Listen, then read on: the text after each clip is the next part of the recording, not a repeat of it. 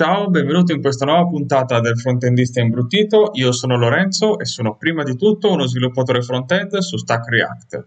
Oggi ho pensato di dedicare questa puntata a uno di quegli argomenti un po' tabù, un po' portato sottotono all'interno dei tavoli tecnici e anche dello sviluppo. Sto parlando, guarda un po', del routing.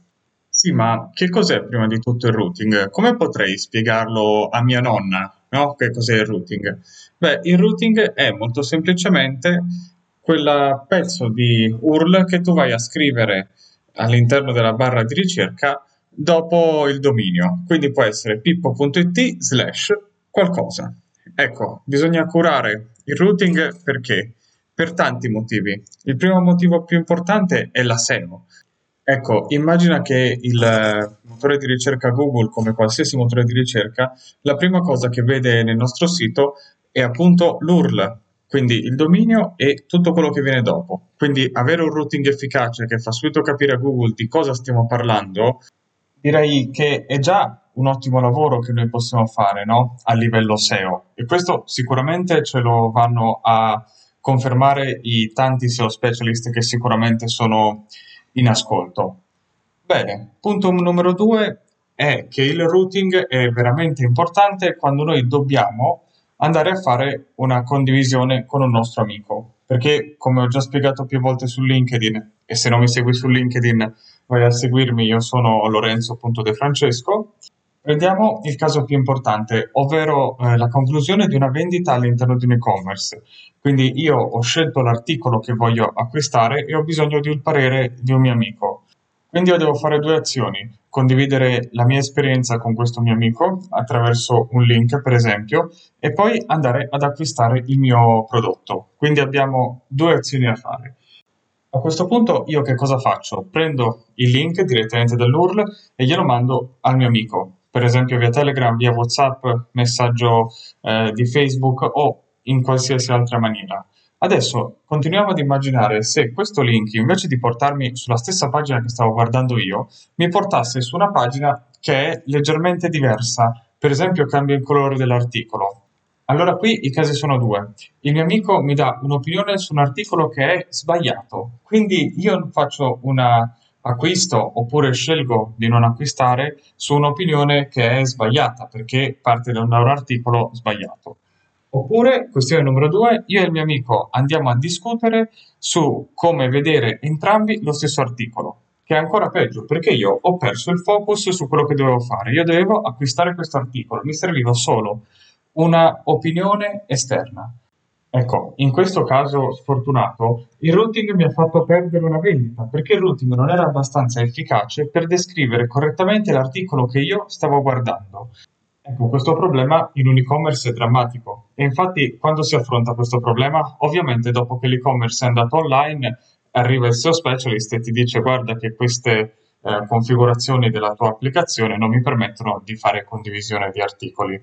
Perfetto, a questo punto la domanda è, si può fare qualcosa prima? Eh, a voglia se si può fare qualcosa prima, però bisogna parlarne. E nessun corso parla di questi aspetti, che non sono aspetti puramente tecnici, bisogna solo impostare le cose in maniera un attimino più intelligente. Ed è eh, la differenza che fa un junior che è appena iniziato e una persona un po' più middle, un po' più senior che questi problemi nella sua vita lavorativa li ha già affrontati e quindi sa bene che bisogna prevenire.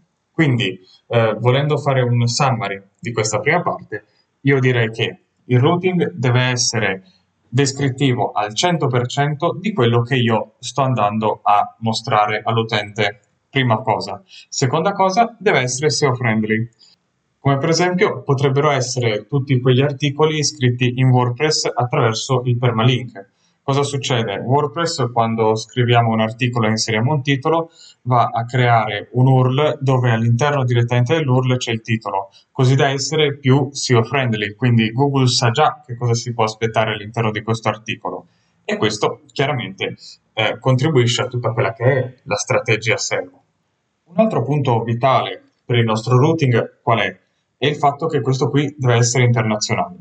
Prendiamo ad esempio un'applicazione barra una pagina chiamata www.pippo.com Quando io vado in www.pippo.com slash about us, mi aspetterei in teoria una pagina in inglese. Quando andrò su www.pippo.com slash chi siamo, mi aspetto una pagina in italiano. Il contenuto è lo stesso, però sta cambiando la lingua.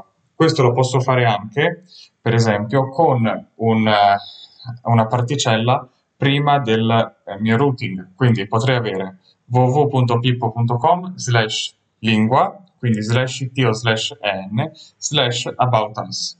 Questo però chiaramente cozza con la nostra strategia SEO.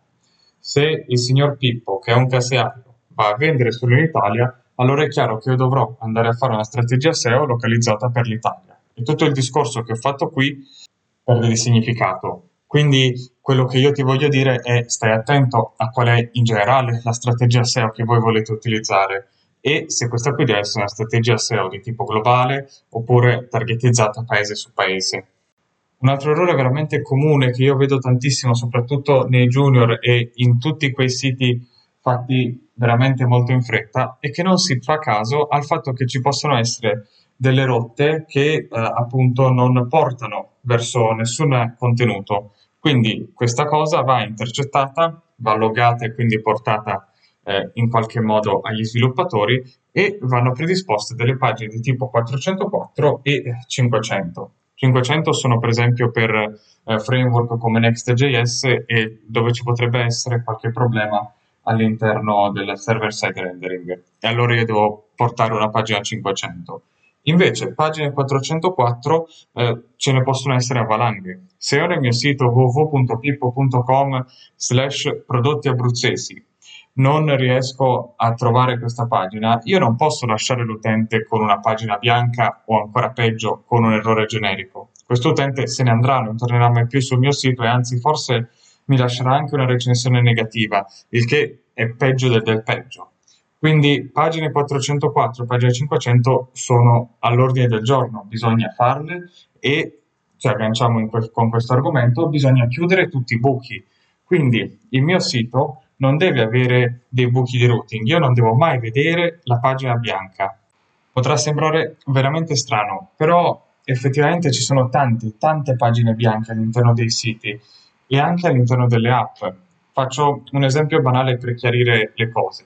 Mettiamo che io sto all'interno di una sezione chiamata slash products slash eh, prodotti per la casa. Questo può essere un tipico link che mi dà eh, la SEO fatto anche male perché una, da una parte inglese e da una parte italiano.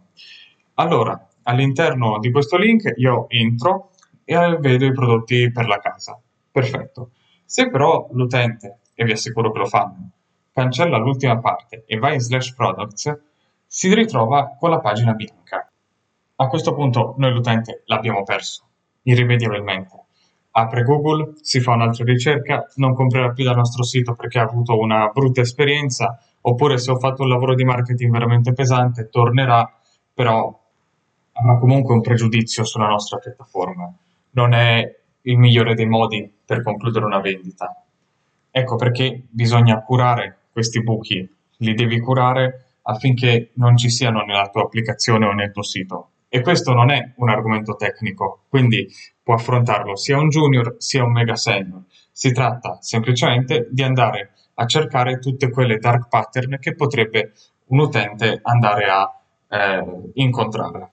Ah, inoltre questo, eh, il strumento Google Analytics mi permette anche, se usato bene, di andare ad individuare live queste dark patterns in cui gli utenti vanno a scontrarsi e quindi chiaramente io in un'ottica di continuous development, continuous integration, posso andare a fissare questi piccoli grandi bug, che però fanno di un prodotto eh, mediocre un prodotto ottimo, se io vado a curare queste piccole cose.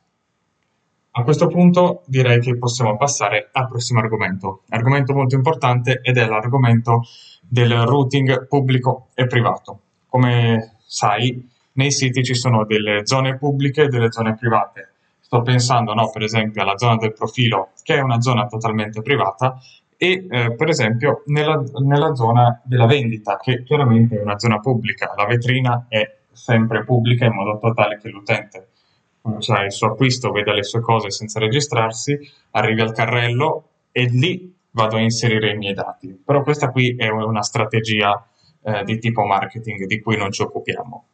A questo punto cosa ti posso dire? Ti posso dire che eh, le rotte vanno raggruppate in due grandi categorie, rotte pubbliche e rotte private. Ho fatto un post su LinkedIn per far vedere come si raggruppano. A questo punto mh, mm, proviamo a fare insieme un esempio sul profilo, no? Io potrei avere una rotta chiamata slash profile e poi potrei avere slash profile slash wallet per la gestione del mio wallet personale, carte di credito o cose del genere, slash profile slash orders, quindi i miei ordini. A questo punto tutto ciò che sta sotto profile deve essere in qualche modo protetto da autenticazione. Cosa fanno di solito i framework che generano le applicazioni? Vanno per ogni rotta a eh, specificare il livello di permission o il livello di ACL. Noi no, in maniera più intelligente andiamo a dire che tutte le rotte sotto slash profile, quindi pippo.com slash profile slash qualsiasi cosa e slash profile stessa, devono essere sotto autenticazione del tipo l'utente è autenticato. A questo punto io posso gestire in maniera molto più intelligente la mia autenticazione. Questo perché? Perché ho centralizzato il problema e quindi se cambia la regola, io la cambio una volta e non la cambio per tutte le rotte. Oltre al fatto che se domani ci dovesse essere slash profile slash friends, quindi vado ad aggiungere una componente social, allora questa rotta sarebbe già protetta da autenticazione. E in questo modo chiaramente le, il mio sviluppo è molto più veloce. Ok? Perfetto.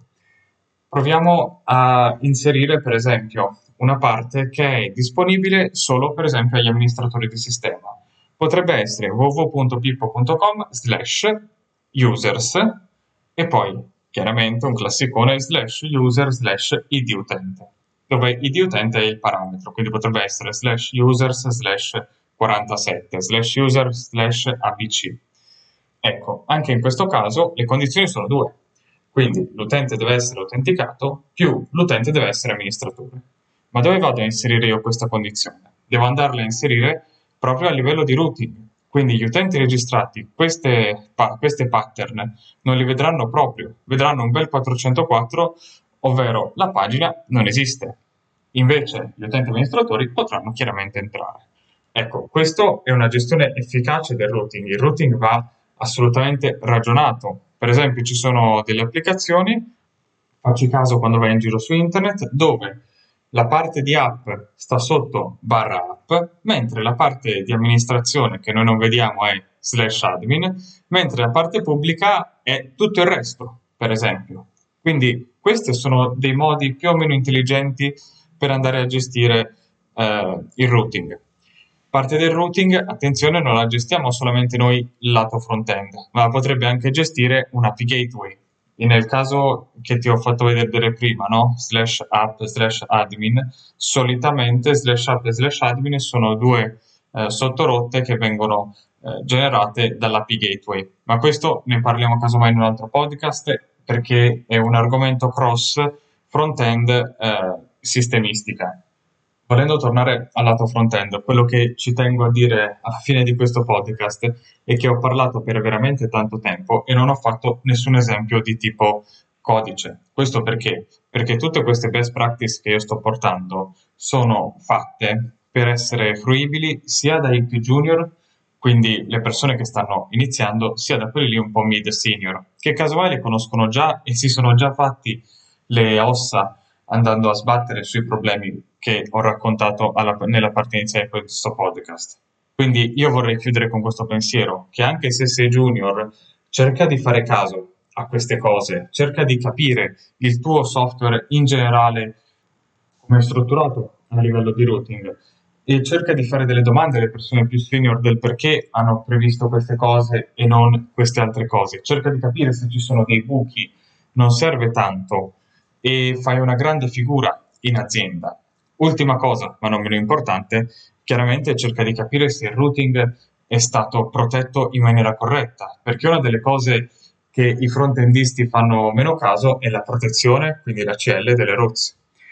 Mentre i backendisti con le loro API, chiaramente essendo sempre pingati anche da hacker, ci fanno veramente molto caso, noi frontendisti invece no. Quindi io con questo chiudo e spero di averti dato un piccolo consiglio per fare più bella figura in azienda in modo tale che tu possa spiccare sempre di più. Si cresce consiglio dopo consiglio, ma eh, soprattutto si cresce facendo. Quindi metti in pratica subito quello che hai ascoltato in questo podcast e la tua azienda e i tuoi colleghi inizieranno ad esserti grati perché avranno sicuramente meno bug. E meno bug vuol dire che si vende di più in generale. Io con questo chiudo, ti ricordo che se il podcast ti è piaciuto, per favore mi farebbe molto piacere che tu metta un segui, metta un mi piace su questo podcast in modo tale che mi fai capire che sto andando nella direzione giusta. Io sono Lorenzo e ti saluto e ti do l'arrivederci alla prossima puntata.